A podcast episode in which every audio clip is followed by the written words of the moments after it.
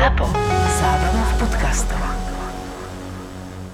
Myslíš, že Ľudovič Štúr bol hipsterom svojej doby? Že bol hipsterom 19. storočia? Vo svojich rokoch, to znamená povedzme, že v 40 rokoch, asi aj áno. Aj rád sa staral o svoju bradu a hral na gitare, takže toto by celkom sedelo do dnešného popisu hipstera, aj keď teda ja vlastne neviem uh, absolútnu definíciu hipstera dnes. Ale tak to robili vtedy všetci, nie? Že sa starali o svoje brady. Teda neviem, či hrali na gitare. Práve, že to je to, že to bolo generačné. To znamená, že iba jedna generácia, alebo jedna časť spoločnosti nosila bradu ako nejaký taký symbol romantizmu a, a symbol proste odporu voči tej inej časti spoločnosti. Takže svojím spôsobom áno, súhlasím.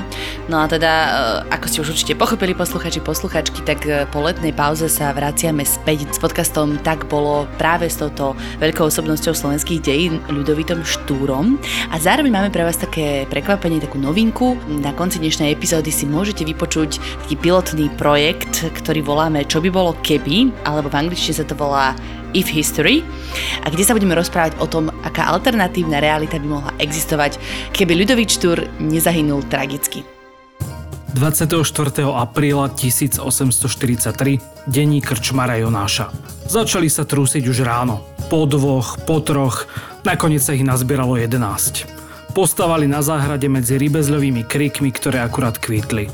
Pofajčievali, okúňali sa, vyčkávali.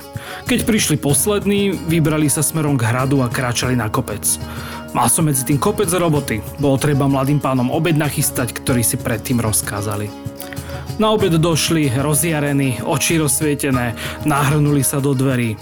Stôl ich už čakal bielo prestretý, pivo sa začalo točiť. Mladí sa zháčili, začali si medzi sebou čosi šepkať. Nerozumel som, tuším to bolo po latinsky, ale starších posmelili. Nuž, posadali si a moji chlapci doniesli mi s chutnou polievkou a neskôr klobásy a pečené moriaky. Joj, či sa len rýchlo osmelili, ujúkali, smiali sa, spievali holotrti akýsi. Mali tak hádam 18, najstarší možno 22 a vyfajčievali ako Turci. A normálneho mena som od nich hádam ani nepočul. Jeden Velislav, ďalší Horislav, iný Slavoľub. A tých slovenských pesniček, čo povyspevovali. Nuž, pivo sa točilo do večera, jedli, veselili sa. Odchádzali mladí páni až za sumraku. Aby sme to celé nejako zaramcovali, kým sa dostaneme k um, idolovi všetkých hipsterov, Ľudovitovi Štúrovi, a to si teraz robím srandu teda, a, tak začneme najskôr možno tým, ako v tomto našom stredoeurópskom priestore a, v Uhorsku vôbec sa začalo hovoriť o Slovákoch a o Slovenčine a kde sa to zobralo celé takéto národno-buditeľské povedomie. Ono, ono sa to v minulosti veľmi často celé, celý ten proces definoval ako, že slovenské národné obrodenie. Dneska sa používajú iné termíny, termíny skôr formovanie moderného slovenského národa, lebo keby sme sa chceli obrodiť, tak potrebujeme sa od niečoho obrádzať. Mm, začína to niekedy v druhej polovici 18. storočia na základe nejakých reform Jozefa II., ktorý prichádza s tým, že teda preferuje Nemčinu ako úrodný jazyk, dáva práva evanelikom, Podporuje ale aj jazyky ostatných, najmä v kostoloch. A to sa teda bude týkať aj Slovákov samozrejme a bude sa to týkať špeciálne Bernolákovcov, alebo teda Antona Bernoláka, ktorý v podstate na tento popút urobí tú prvú reálnu gramatiku, aj keď teda vieme, že nebol úplne prvý, Jozef Ignác Baj sa trošku predbehol, ale... A, ale to, to nikoho moc nezaujíma. Áno, v podstate to bol absolútne e, neúspešný pokus. E, no a teda Bernolákovčina bude, bude úspešná. Možno je tam práve také zaujímavé, že kým um, na území Slovenska e, sa teda presadzuje maďarčina v školách a tak ďalej, tak v tých evangelických kostoloch kostoloch sa hovorí po, po česky. Tak som to pochopila správne, že tým pádom aj slovenské obyvateľstvo by chcelo počuť ten svoj jazyk na omšiach tá čeština už tu bola dlhšie, už tu bola od povedzme 17. storočia, myslím v evangelických kostoloch, na evangelických lícach, na proste v evangelických inštitúciách bola preložená Biblia do češtiny a v podstate v tých katolických kostoloch ešte za Bernolákovcov a ešte do Bernolákovcov vlastne dominoval hlavne latinčina. Práve Jozef II, to sa teraz sme sa trošku vrátili, mal tú ambíciu dať ten národný jazyk alebo respektíve zrozumiteľný jazyk do tých kostolov, takže to bol aj ten podnet pre toho Antona Bernoláka, aby vlastne vytvoril tú gramatiku. To sme teda zhruba v tých 80 rokoch. Avšak potom vlastne zomrie Jozef, začne začne sa uhorská šlachta trošku aktivizovať a sú zvolané dva snemy v roku 1790-1792, ktoré príjmu prvé maďarizačné zákony. To znamená, že začína sa zavádzať maďarčina do škôl a v podstate začína taký ping-pong. Viedeň, povedzme Pešbudín, povedzme Bratislava, čiže Rakúsko, Maďarsko, Slovenský v tomto našom kontexte. Uh-huh. Tie udalosti sú tak predelené francúzskou revolúciou, napoleonskými vojnami, to znamená prvé dve dekády 19. storočia, vtedy sa v podstate nemohlo dať nič, všetky aktivity boli, boli zakázané. Takže e, ten proces pokračuje až v 20. rokoch 19. storočia, kedy sa objavuje tá idea slovanskej vzájomnosti. Môže to byť aj tým, že Napoleona porazili práve Rusie, je tam taký ten obdiv, hej? Je to, je to veľmi dôležitý faktor. Aj Rusi, Rusi e, sa stávajú jednou z mocností a toto je absolútna reakcia na to spolupráca všetkých slovanských národov pre takých, taký národ, ako boli Slováci Slováci to bolo veľmi sympatické. Uh-huh. Takže prichádzajú osobnosti, ktoré to podporujú, hlavne teda z evangelického, zatiaľ čo teda Bernolákovci boli katolíci, tak evanílici prichádzajú na scénu, nie že by teda v tej prvej generácii neboli, ale neboli takí dôležití a neboli takí známi. Najmä teda Jan Kolár, Pavol Jozef Šafárik. Evanílici dlhodobo vlastne používajú češtinu v kostoloch, ako v školách, literárny jazyk. A aj na Margotoj slovanskej vzájomnosti sú presvedčení o tom, že Slováci a Česi sú jeden národ. Najmä Kolár bude v prvom rade takým strojcom tejto myšlienky. Vráťme sa však do tých 20 rokov. Aktivizuje sa uhorská šlachta tentokrát vo veľkom a v podstate Maďari hovoria o tom, že z Uhorska by sa malo stať Maďarsko. Že všetci obyvateľia Uhorska by mali začať rozprávať po maďarsky a myslia to zatiaľ dobre. Myslia to tak, že keď vytvoríme vhodné podmienky, všetci nemaďari, ktorých bolo v Uhorsku viacej, sa dobrovoľne vlastne Maďarom pridajú. Táto časť uhorskej šlachty, povedzme, že progresívnej, hovorí o tom, že by sa Uhorsko malo ultramodernizovať, že by malo vlastne skončiť so starými feudálnymi poddanými a hovoria o veľkých reformách a vlastne začína sa to celé hýbať. Celkom prirodzene tu prichádza aj obrana zo strany Slovákov. Slováci jednoznačne si začínajú uvedomovať, cítia ten tlak zo strany Maďarov. Dá sa povedať, že to vychádza z nejakých chtíčov takého toho bežného ľudu slovenského a tu môžeme sa tak zastaviť, ako keby, že kto boli tí Slováci, kto bol ten slovenský ľud, to horné Uhorsko, kde sa nachádzali? Dneska by sme to asi dosť ťažko ohraničili. Tá horná hranica, dnešná polsko-slovenská hranica, tak tá bola veľmi stará, tá nebola problematická ani československá, ale tá dolná hranica bola veľmi problematická Slovenska. V tom čase asi 1,7 milióna Slovákov žilo v Uhorsku, ale boli veľmi roztratení. Veľmi veľa Slovákov žilo aj na tej dolnej zemi. Dokonca v tom čase, o ktorom sa mi rozprávame 19. storočie, tak najviac Slovákov žilo v Bekešskej Čabe, čo je čo je dole, áno, čo je Maďarsku. Áno, väčšina obyvateľstva, keď už by som odpovedal na tú otázku predtým, žila e, vlastne na vidieku klasicky. Mesta na Slovensku neboli zrovna slovenské, ale boli to väčšinou nemecké a, a maďarské mesta. Takže e, z takých tých väčších sídiel sídel, ak to môžem nazvať mesta, skôr, boli to skôr veľké obce, než Detva alebo Mijava alebo Čaca. To boli väčšie, väčšie obce, kde teda žilo pohromade viacej Slovákov. A čím sa živili? Klasicky plátenictvo na východe, dajme tomu, a lekárstvo, horná nitra, alebo drotárstvo na Orave, na Kisuciach, takže e, to boli také tradičné veci. E, samozrejme polnohospodárstvo. Objavuje sa stále viacej inteligentných ľudí, takže je tam istý, istý výrazný posun. No a išlo od tejto slovenskej inteligencie práve takéto rozpoznanie Slovákov, také tieto národobuditeľské túžby? Keby sme to brali e, z toho hľadiska, že kto bol teda členom týchto hnutí, tak sú to jednoznačne v prvom rade členovia inteligencie. Sú to hlavne kňazi, uh-huh. učitelia, právnici, kde tu nejaký lekár, možno nejakí novinári, určite. Ľudia, ktorí majú minimálne jeden ročník strednej školy, hej, čiže uh-huh. tak, tak sa to v tom čase rátalo, keď má nejaký akože nadštandard. No. A to sa tak postupne dostávame ako keby k rodine Štúrovcov, lebo teda otec Ľudovita Štúra Samuel Štúr bol učiteľ, to znamená, že sa narodil do takej vzdelanejšej rodiny, bolo to v Uhrovci a teda tak poďme sa ako keby rozprávať o ňom ako o osobe. Ako to teda vyzeralo, ten priestor, do ktorého sa narodil Ľudovít Štúr? Dobre si povedala, že patrí teda jednoznačne do, tej, do tej inteligencie rodina aj celé, celé to prostredie.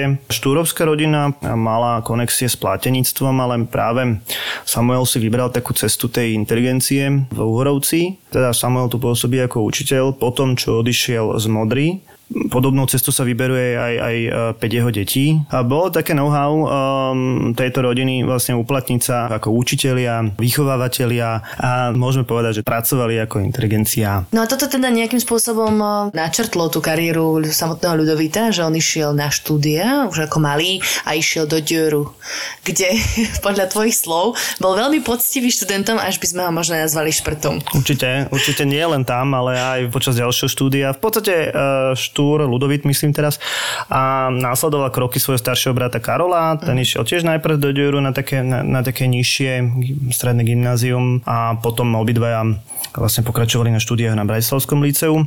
Práve to štúdium v Deri, učiteľ, ktorý tu pôsobil, ho malo vlastne tak nasmerovať k takej tej slovenskej ceste. Obaja bratia starší budú študovať na liceu. Samozrejme, Ludovi Štúrna zaujíma viacej, čiže na Bratislavskom liceu, ktoré už bude takým reálnym centrom štúrovcov. Tam bolo zaujímavé, že na tomto liceu bola dokonca samostatná nejaká vetva, ktorá učila o slovanských dejinách a literatúre, kde sa práve tento štúr akože tomu najviac venoval.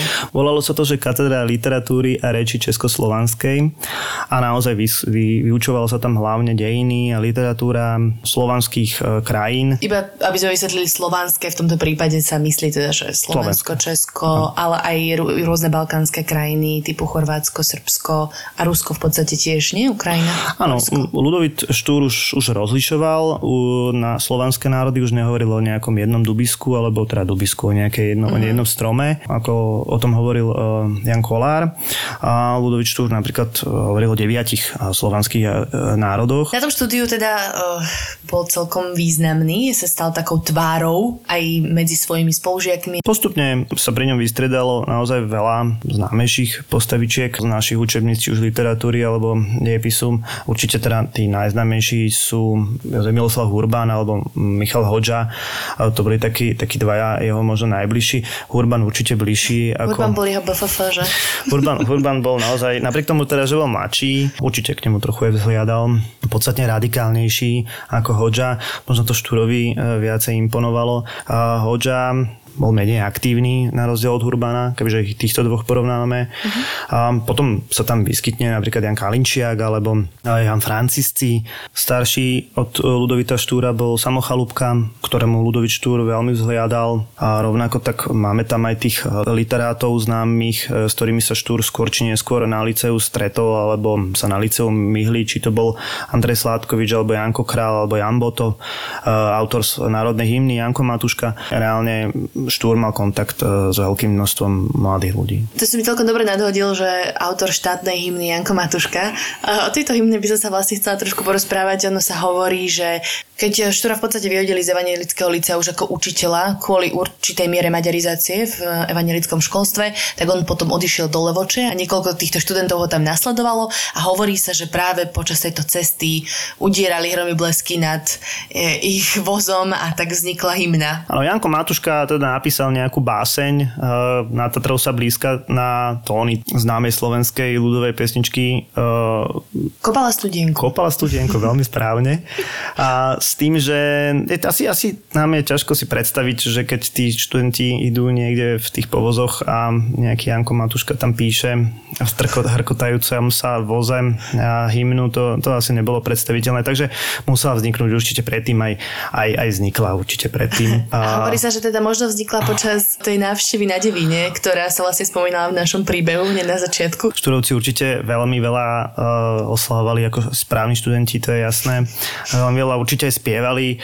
Mm, študovci spievali aj iné pesničky, okrem teda Gaudeamus ako študentské hymny, tak aj slovenské pesničky. Predtým, ako sa vôbec dostaneme k takej tej už jeho že najvýznamnejšej aktivite, um, tak by som chcela spomenúť, že Štúr so svojimi kamarátmi z Evangelického licea, spolužiakmi a spolupracovníkmi chceli vyriešiť dva veľmi dôležité problémy, ktoré podľa nich keby bránili Slovákom v rozvoji a to bola negramotnosť a alkoholizmus. Ako toto chceli riešiť? Toto je mm, veľmi významná vec, na ktorú sa štúrovci zameriavali, keďže všetci boli viac menej kňazi, poodchádzali na miestne fary, či už napríklad Hoďa do Liptovského Mikuláša alebo Hurban do Hlbokého. Takže oni mali teda bezprostredný kontakt s tými obyčajnými ľuďmi. A v rámci tých, tých plánov si vlastne uvedomovali to, čo si povedala, že obyčajní slovenskí ľudia mm, sú v skutočnosti málo vzdelaní. Hlavne sa to týkalo tej staršej generácie. Uh-huh. Tak um, boli zriadované nedelné školy, to znamená predomšov v nedelu prišli starší obyvateľia a títo kňazi vystupovali ako učitelia a učili ich základy čítania a písania. Bola veľmi záslužná činnosť, aj keď teda asi to nemalo až taký veľký efekt. A na ten boj proti alkoholizmu, no tak um, to bola vec, ktorá bola veľmi viditeľná. Tu kvitovali samozrejme aj šlachtici a v podstate išlo o zakladanie tzv. spolkov miernosti alebo umiernenosti.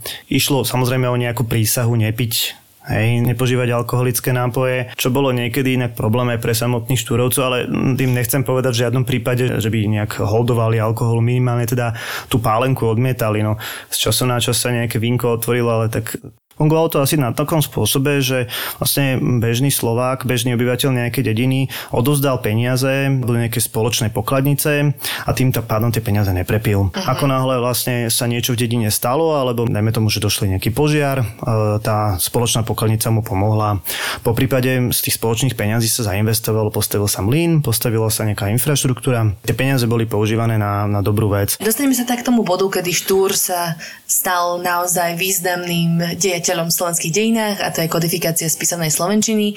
Prvú, ako si spomínal, uh, už kodifikoval Anton Bernolák, ale teda táto štúrovská sa zapísala do našej histórie viacej a teda používame v podstate doteraz, ako to vzniklo, že ide teraz vytvoriť ten slovenský jazyk, ten už pravý tretí v poradí.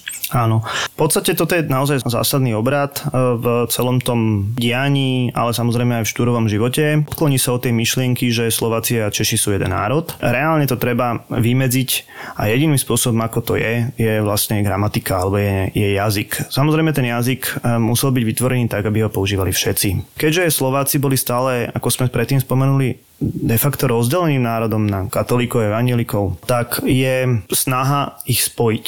A hlavne preto to v roku 1843 spolu s Urbanom a Hodžom kodifikujú tú novú štúrovčinu, novú gramatiku a jasným plánom bude vlastne spojiť tie sily. Kodifikujú slovenčinu, hm, znamená čo? Prídu a spíšu si slovník, ako sa má teda hovoriť, alebo ako si to môžu predstaviť? Samozrejme je, je, je potrebné vytvoriť nejaké pravidlá tej gramatiky, ako sa bude čo hovoriť. Prebiehajú o tom dlhé hádky a potom samozrejme treba vytvoriť nejakú učebnicu, tak ako dneska máme nejaké pravidla slovenského pravopisu, tak aj tá štúročina mala svoje.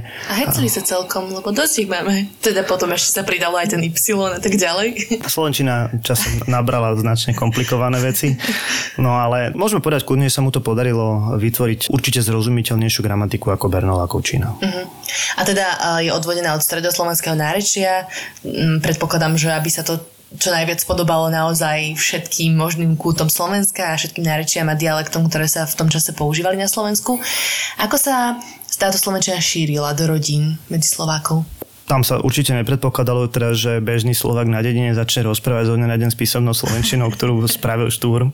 To, to, to určite nie. nie. teraz to nefunguje tak. Áno, tak, e, ale išlo v podstate o to, aby sa mohli samozrejme v tom písať knihy a najmä krásna literatúra, čiže básne alebo povedzme nejaká próza. A dôležitejšie bolo samozrejme napísať nejaké noviny alebo články novinové. Uh-huh. som ti nahodila udičku na slovenskej národnej noviny a prílohu Orol Tatransky. To bol rok 1845, vznikli tieto noviny noviny, ktorých šéf-redaktorom bol Ľudovít Štúr, kto tam prispieval a kto to vôbec čítal? Dostalo sa to naozaj reálne do lazov a do tých dedín, kde žili Slováci?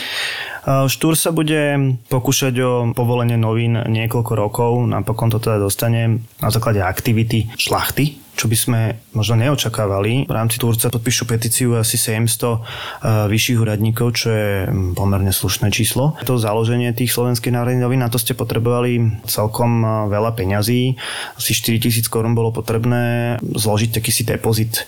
V tom čase totiž to novín... 4 tisíc korún? 4 tisíc forintov, pardon. Mm-hmm. Slovenské národné noviny mali asi 500 predplatiteľov, skoro takmer 500, čo bolo celkom slušné číslo. Mm-hmm. Vzhľadom na, na to, že nedostávali žiadne štátne dotácie, keďže teda neboli provládne, respektíve neboli prouhorské. Tak, a neboli písané po maďarsky? A neboli písané po maďarsky alebo po nemecky. Uh-huh. Štúr samozrejme v nich pravidelne publikoval, to bol jeho najdôležitejší kanál informačný. Jasno. A teda, aby sme vysvetlili, nečítalo to len tých 500 ľudí, ktorí ste predplácalo, ale je možno, že ich bolo vlastne niekoľkonásobne viacej, keďže jedny noviny, dajme tomu, čítalo 5 členov domácnosti. Áno, o tom, o tom, že koľko ľudí reálne čítalo tie slovenské noviny sa dodnes vedú a pomerne dosť veľké debaty. Mohli mať dosah až na 20-25 tisíc ľudí reálne, ale asi to bolo menej. Ale aj tak to bolo celkom slušné. Uh-huh. Bola redakcia priamo v štúrovom byte a fungovalo to za takých celkom vojenských podmienok. Tie peniaze, ktoré sa zarobili z, buď z toho predplatného alebo vôbec z nejakej povedzme inzercie, a všetko išlo naspäť do novín, takže aj tí novinári relatívne nemali nejaké veľké peniaze z toho, alebo respektíve by som povedal, že takmer žiadne. Mm-hmm. No aj sa hovorí teda, že bol o, prísny šéf, alebo že bol taký celkom dosť tvrdý na akýchkoľvek svojich spolupracovníkov. To myslím, že sa písal v nejakých memoároch. Ja som ešte chcela nadviazať na tú zálohu, ktorú si spomínal, že Ludovič ktorý sa potom o pár rokov neskôr dostane aj do Horského snemu, lebo si uvedomuje, že meniť reálne udalosti sa dá len ako keby z tej politickej stránky. A tam musí tiež založiť veľkú zálohu len na to, aby vlastne vstúpil do toho snemu, musí mať aj nejaké vhodné oblečenie a tak ďalej. Ako si teda Ľudovič Štúr financoval všetky tieto svoje záležitosti? Pretože je o ňom známe, že on nikdy nepracoval na nejakých dobrých joboch a dokonca niekoľko dobrých prác práve že odmietol. Je to paradoxné v skutočnosti, že Ľudovič Štúr reálne bol poslancom Uhorského snemu, bol šéf-redaktorom Slovenských národných novín, bol zastupujúcim učiteľom na Bratislavskom líceu. Všetky tieto profesie robil zadarmo. Naozaj mm, bojoval celý život e, s finančnými problémami. Nie tak, že by teraz nemal čo do úst, v žiadnom prípade, ale všetky tie peniaze investoval do niečoho, do toho svojho snaženia. Či už to boli noviny, alebo to bola teda politická činnosť, alebo to bolo niečo... Tie spolky napríklad. Povedz, povedzme mm. spolky. Ale teda keď sa bavíme o tom, že odkiaľ mal peniaze väčšinou z súkromného učenia, čo nebola úplne adekvátna práca pre neho. Mm. Väčšinou to robili vlastne e, študenti, ktorí boli takými čerstvými absolventami stredných škôl na to, aby získali nejakú prax a aby si väčšinou zarobili na vysokú školu. Mm, určite mal sponzorov, to vieme, že prichádzajú peniaze niekde z Čiech, prichádzajú peniaze dokonca zo Srbska, prichádzajú peniaze e, z Grécka. Má celkom e, bohatého priateľa, kamaráta Gašpara Pataky Belopotockého. Jeden z takýchto podporovateľov Ľudovita Štúra e, bol aj známy šľachtic Ostrolúcky. 29. máj 1847 Denník Geržébet, teda Alžbety, vzdialenej príbuznej Adely Ostrolúckej, ktorá s ňou vyrastala. Slečna Etela dnes nemohla hrať na klavíri. Znova ju prepadla slabosť. Strašne zbledla, zatočila sa jej hlava a musela si ľahnúť. V poslednom čase sa často necíti dobre. Sedela som pri nej a robila som jej spoločnosť. Keď sa jej trochu polepšilo, poprosila ma, aby som jej čítala noviny. Našla som akési, ktoré som predtým ešte nevidela. Slovenské národnie noviny. Hoci hovoríme po maďarsky, nemecky, latinsky a trochu aj ďalšími rečami, slovenčinu neovládam.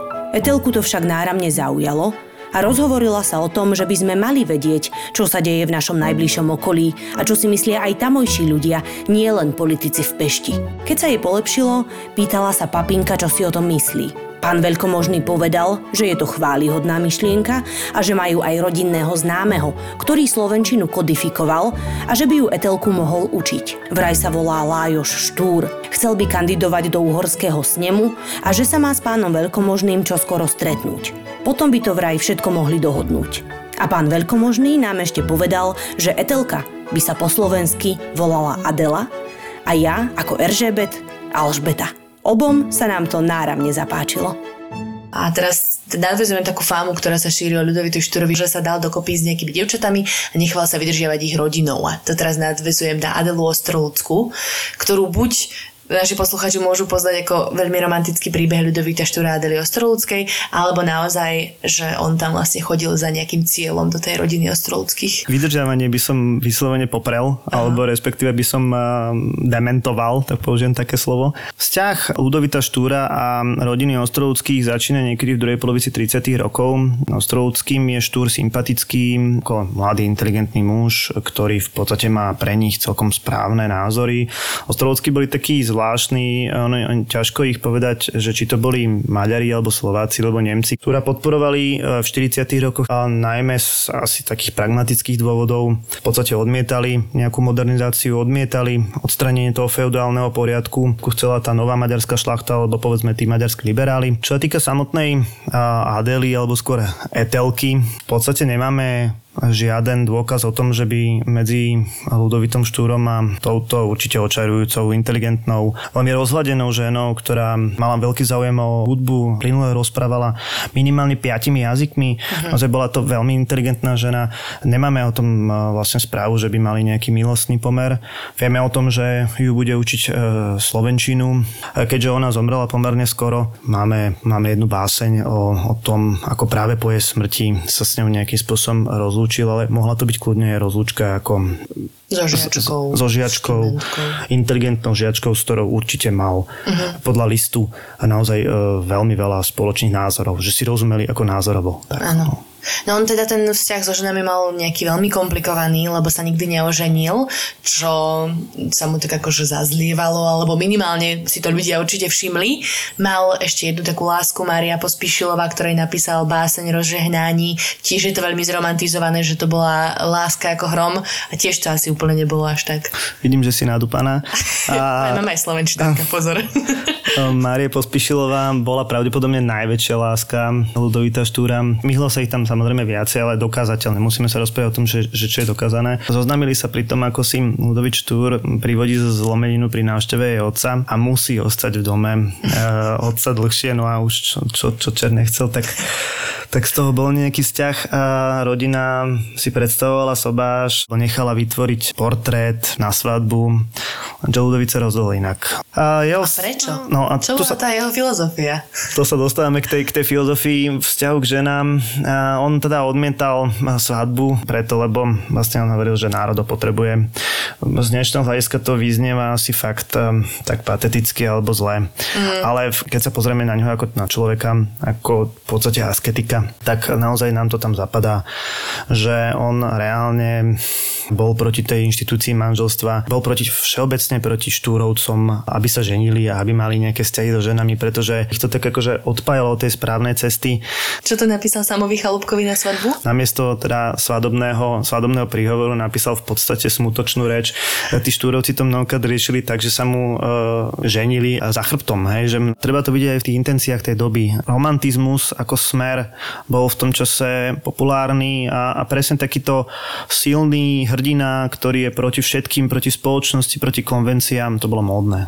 Uh-huh. Hej, čiže ako, presne nám to zapadá na neho. Jasne. Existuje niekoľko domienok o tom, že bol homosexuál, ale to nie je žiadno dokázaté. To by som dokonca reálne ako vzhľadom na tie pomery s tými že, ženami by som povedal, že určite nie. Uh-huh. To vychádza aj z, možno z toho nepochopenia toho prostredia tých 30 40 začiatku 50 rokov, kedy um, muži mali trošku inakšie postavenie, respektíve keď ste stretli e, pod pazuchou sa držiacich dvoch mužov e, vonku na ulici, tak to nebolo nič neobvyklé. Proste bol to úplne normálny prejav kamarátstva. Hej, mm. napríklad. Tieto reči mnohokrát vychádzajú z toho, že Štúr sa o seba e, rád staral. Áno, ale to nie je nič zlé. On rád nosil dobré veci, rád nosil pekné veci, staral sa o bradu, staral sa sám o seba v zmysle takom, že sa um, umýval, hej, že jednoducho... Áno, áno, že sa často umýval, voňavkoval tak, a nosil takú mašlu peknú oviazanú. Dosť často tak ako je Štefánik e, stotožňovaný s čapicou generálskou, tak Štúr je vlastne s tou, s tou brádou. No my reálne nevieme asi, ako dlho ju nosil, ale v tom čase to bolo vyslovene módne pre mladú generáciu a aj z hľadiska nejakého takého životného postoja. Uh-huh. Tá brada bola, že dôležitá. Tak sú to takí novodobí hipstery dnešní, hej? Určite bola to taká akože prezentácia toho mústva, bola to prezentácia možno aj politického postoja do istej miery, hej? Aha. Možno, to už, to, to už teraz ako tak na tým trošku špekulujem, ale dajme tomu. Aha. No ja som čítala v rozhovore s pani etnologičkou Nádaskou, že chodil k barberovi každý týždeň. Muselo to ísť aj do peňazí toto, ale teda e, inak bol nároživý fajčiar, tak trošku nám to uh, tak pokrivuje obraz toho asketika, tak bol vynikajúci jazdec na koni. A... Áno, to, že bol šturfit ma naozaj veľmi zaujalo, že vesloval, jazdil na koni, bol vynikajúci v streľbe hm. a môj obľúbený fun fact hral na gitare. Áno, to patrilo k vzdelaniu tejto, tejto generácie, hej, že okrem teda jazykov a od, okrem histórie a povedzme, že spoločenský ved museli vedieť aj na nejaký hudobný nástroj. Ale Potom... to je také netradičné, vieš, že aspoň ja si tak ne, nepredstavujem si hrať chlapa na gitare v 19. V tom období, storočí. Hej. Hej, asi by sa hodili nejaké husle. Tak skúsme si tak povedať po nejakých bodoch, že ako vyzerala e, tá prvá revolúcia, alebo teda to prvé slovenské národné povstanie sa to volalo vtedy v roku 1848. Áno, dlho, dlho až do toho druhého slovenského národného povstania sa to volalo slovenské národné povstanie.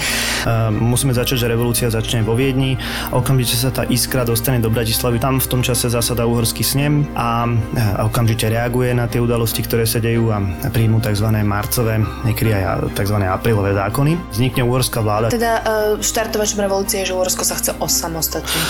A časom určite, hej, ono sa stále cíti akože zviazané. No problém je v tom, že v tých marcových zákonoch nie je ani bodka o nejakých o národnostných slobodách, povedzme pre Slovákov, Rumunov alebo pre Nemaďarov a to samozrejme Slováci vidia ako veľký problém. Odpovedou na to bude samozrejme aktivita Štúra Hurbana a Hodžu, ktorí spíšu tzv. žiadosti slovenského národa, kde sú samozrejme spísané požiadavky hlavne jazykové, uh-huh. ale Maďari na to vôbec nereflektujú. Samozrejme neskôr bude na všetkých vydaný zatýkač. Otázka bola tá, že, že či to bude priamo za tieto žiadosti alebo za iné veci. Každopádne z Uhorska musia v tom čase odísť. Všetci teda utečú z Uhorska do Prahy a neskôr teda do Chorvátska, kde dojdu k takému poznaniu, že je treba nejak vojensky vystúpiť. Získavajú peniaze na toto vojenské vystúpenie od chorvátskeho a srbského hnutia a začínajú sa na toto ozbrojené povstanie pripravať. To sme už v auguste 1848, kde vo Viedni založia Slovenskú národnú radu, ktorá mhm. bude vlastne prvá vo svojich v dejinách. No a v septembri vojenskí e, v skutočnosti vystúpia. Je to tzv. septembrové povstanie, dneska sa to nazýva. Zoženú pušky, naverbujú e, stovky dobrovoľníkov. Čiže koľko ľudí je súčasťou tohto povstania? Je to na začiatku asi 650, na konci asi 6 tisíc reálne. Uh-huh okolo toho 19. 20. septembra a prídu títo slovenskí dobrovoľníci na Slovensko do Mijavy, vyhlásia nezávislosť na Uhorsku a čas e, domáceho obyvateľstva sa k tým pridá. Problém je v tom, že teda po vojenskej stránke čelia aj útokom aj zo strany cisára, čiže pánovníka, aj zo strany Maďarov a napokon je to vojenské povstanie neúspešné. Ale môžeme povedať, že k tomuto povstaniu sa viažu uniformy. Janko Francisci je namalovaný vlastne počas tohto povstania. Povedzme... Ja som vždy tam taký zasmiel, lebo keď si nám to rozprával, tak som mal pocit, že priamo počas toho povstania sa nechal namalovať. Janko Francisci bude po vojenskej stránke naozaj veľmi veľmi dôležitou súčasťou toho povstania. On mal taký skill celkom viesť boje. Uh-huh. Predsa treba povedať, že to neboli vojaci. E, mali aj najatých nejakých vojakov ako myslím dôstojníkov, ale to boli pri najlepšom politici. Uh-huh. Hej. A... Ale teda to sú tie uniformy, ktoré majú vlastne čestná stráž pred prezidentským palácom. Inšpirované, tak, inšpirované uh-huh. sú nimi. Hej. Rovnako tak Slovenská národná rada vlastne používa bielomodro červenú vlajku, ktorá má síce trošku inakšie poradie farieb, ale teda vzniká tá národná vlajka. Takže Takže po nejakých e, cirka dvoch týždňoch to povstanie končí a musia sa stiahnuť do Viedne. Našťastie teda nechajú ich na slobode vo Viedni, aj keď e, budú mať na malé, poviem to tak. Ale situácia sa úplne zmení na jeseň, kedy dojde ku už občianskej vojne medzi Maďarmi alebo medzi Pešťou a Cisárom. No a to je šanca pre Slovákov pridať sa na tú správnu stranu a mm. pridajú sa samozrejme na stranu Cisára. Lebo Cisár ako keby chce potrestať Maďarov za to, že tam začnú robiť rozbroje a chcú sa velice osamostatniť. Áno, povedzme to takto, zjednodušenie. A aj keď e, samozrejme to nebolo jednoznačné rozhodnutie alebo jednohlasné rozhodnutie, medzi časom je vymenený cisár, vlastne novým cisárom sa stáva mládučký e, František Jozef, nemá žiadnu minulosť, nikomu nič nikdy neslúbil slovenskí dobrovoľníci sa tentokrát e, vlastne opätovne formujú, ale už v rámci cisárskej armády, ktorá začína v rámci toho konfliktu s Maďarmi obsadzovať Slovensko. Aj sa im to e, relatívne darí. Hej. Keby sme sa mali zamerať na postavu Štúra, tak v tomto prípade pôsobí ako skôr politický agitátor, aby vstupovali do tých jednotiek dobrovoľníckých. Problém je v tom, že cisár, keď už sa teda cíti, že, že víťazí nad tými Maďarmi, tak príjme tzv. oktorovanú ústavu a tu v podstate sklame všetky tie národnosti. Tá ústava je absolútne nedostatočná. No a to vyvolá nový výbuch maďarského vlastenectva. A Maďari tentokrát vedomi si toho, že nemajú čo stratiť, e, naštartujú možno najslavnejšiu etapu svojich vojenských dejín a podarí sa im tých slovenských dobrovoľníkov alebo celú tú cisárskú armádu opätovne vyhnať zo Slovenska, ale aj z celého Uhorska. A František Jozef tentokrát si však už zavolá na pomoc ruského cára, ktorým v známej bitke pri Világoši vlastne príjme kapituláciu e, Maďar, Maďarov a, a to už je vlastne e, definitívny koniec tých revolučných snah všetkých národov v monarchii. Áno, čiže v podstate rakúsky cisár víťazí Áno. a veľmi zjednodušene to chcem akože tak uzavrieť, že slovenskí bojovníci z toho v podstate nemajú nič moc.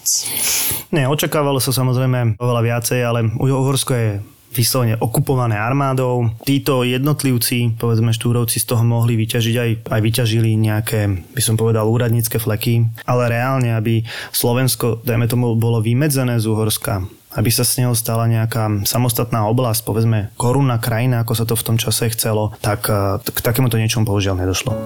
6. október 1853, Martin Denník. Pred chvíľou odo mňa odbehli malí Vilko a Lacko, dala som im pokoláči a utekali domov. Chúďatá deti, už sú to dva roky, čo stratili oca. Pán Karol Štúr bol rektorom nášho gymnázia. Odkedy náhle zomrel, stará sa o deti i vdovu pani Rozinu, jeho najstarší brat Ľudovít.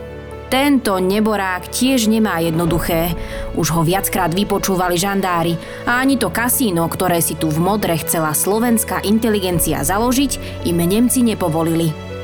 No, ale aspoň môže učiť. Chodieva k váženej zemianskej rodine Ostrolúckých učiť ich dceru a má aj ďalších žiakov. Je to veru dobrý a vážený človek. Len mi ho je ľúto, že sa sám, bez ženy, takto o sedem detí a vdovu stará. Myslím si, že je osamelý, ale aspoň tu má blízkeho priateľa, nového rektora gymnázia, pána Jána Kalinčiaka a občas chodí na poľovačky. Buď tu u nás, alebo do Uhrovca, odkiaľ štúrovci pochádzajú. Keď je pán Štúr dlhšie preč, napečiem koláčov a odnesiem ich susedovie deťom, nech sa trochu potešia ani samotný Štúr z toho nevyšiel ako víťaz, pretože sa dostal pod policajný dozor a medzi tým sa zmenila jeho situácia v rodine, zomrel jeho starší brat Karol a ako keby po ňom ostali nezaopatrené deti, ktoré sa spomínajú aj v našom príbehu od susedky Marty. No a teda, ako vyzeral ten záver Štúrovho života? Asi pravdepodobne musel, keď to tak zoberieme, no postarať sa o 7 hladných krkov a svojich, čo to je, neterí a synovcov. Uh-huh. Určite to bolo ťažké rozhodnutie rozhodnutie a takisto sa staral aj, aj o vdovu. Povedzme to tak, že Modra v tom čase mala potenciál v zmysle stať sa istým slovenským centrom. Bolo tam významné Modránske gymnázium, kde po smrti Karola Štúra bude pôsobiť Jan Kalinčiak, čiže malo tam aj povedzme kamaráta, uh-huh. bývalo študenta. A bola tam celkom taká silná slovenská frakcia, ktorá sa tam angažovala o založenie nejakého slovenského kasína. Bola v podstate, ako keby, berme to, že inštitúcia na stretávanie sa, nemyslím tým nejaký úrad, ale, ale akože išlo v podstate o nejakú sofistikovanejšie miesto, kde by sa mohli stretávať a mm. oni to no, povolenie nedostali. Starosta alebo Richtár bol Nemec, takže nepovedal by som, že Štúr bol priamo pod policajným dozorom, ale práve tento Richtár e, posielal na ňo mnohokrát žandárov a, mm. a tí ho vypočúvali. Ale napríklad v tomto čase chodeva polova do Uhrovca, no keby bol človek priamo pod policajnou kontrolou, asi by polovnícku pušku nemohol mať, takže je to také e, sporné trošku, ale každopádne tam nejaká tá policajná kontrola bola. Jasné. No a je to sporné možno, teda už aj na úplnom sklonku života, a to je keď sa Štúr nešťastne postrelil počas polevačky 1856 a teda tiež je to také zakryté nejakou záhadou, že čo sa naozaj stalo a že či tam nebol do toho niekto zainteresovaný. Je to taký klasický slovenský príbeh. Všetci tí veľkí Slováci končia tragickou smrťou. Najviac mi tam príde porovnanie s tým Štefánikom. Alebo Janošikom. Alebo Janošikom. Samozrejme máme tie okolnosti pomerne presne popísané. Bola zima a máme miesto presne, kde, kde došlo k tomu postreleniu. Pri preskakovaní nejakého si jáku alebo briežku, tak by som mm-hmm. povedal, sa štúr šmikne a jeho nabitá puška padne na zem a vystrelí a vlastne vystrelí priamo do stehna je tam veľké krvácanie a je prevezený do Modry, kde k nemu prídu lekári. On si vyžaduje aj e, lekára z Bratislavy a tam teda nejaká zelená smradlavá voda, ktorú mu to mali natierať, tomu v žiadnom prípade nerobilo dobre. Potom mu to dezinfikovali a rána sa mu pomerne dobre zahojila, alebo hojila sa mu. Avšak nastáva tu problém s tým, že jedna noha bola viditeľne kratšia. Podľa pamätníkov povedal, že on nechce mať jednu nohu kratšiu a práve preto mu ju začali vlastne naťahovať a vtedy tá rana sa znova otvorila a on vlastne v ten deň e, neskôr zomiera. Neskôršia pitva ukazuje, že tá stená kosť bola vážne roztrieštená a pravdepodobne by tam tie kosti hnisali. Bol mu vystrojený pomerne slušný pohreb. Mala tam byť aj taká už aj národná tematika. Bol pochovaný samozrejme priamo v modre.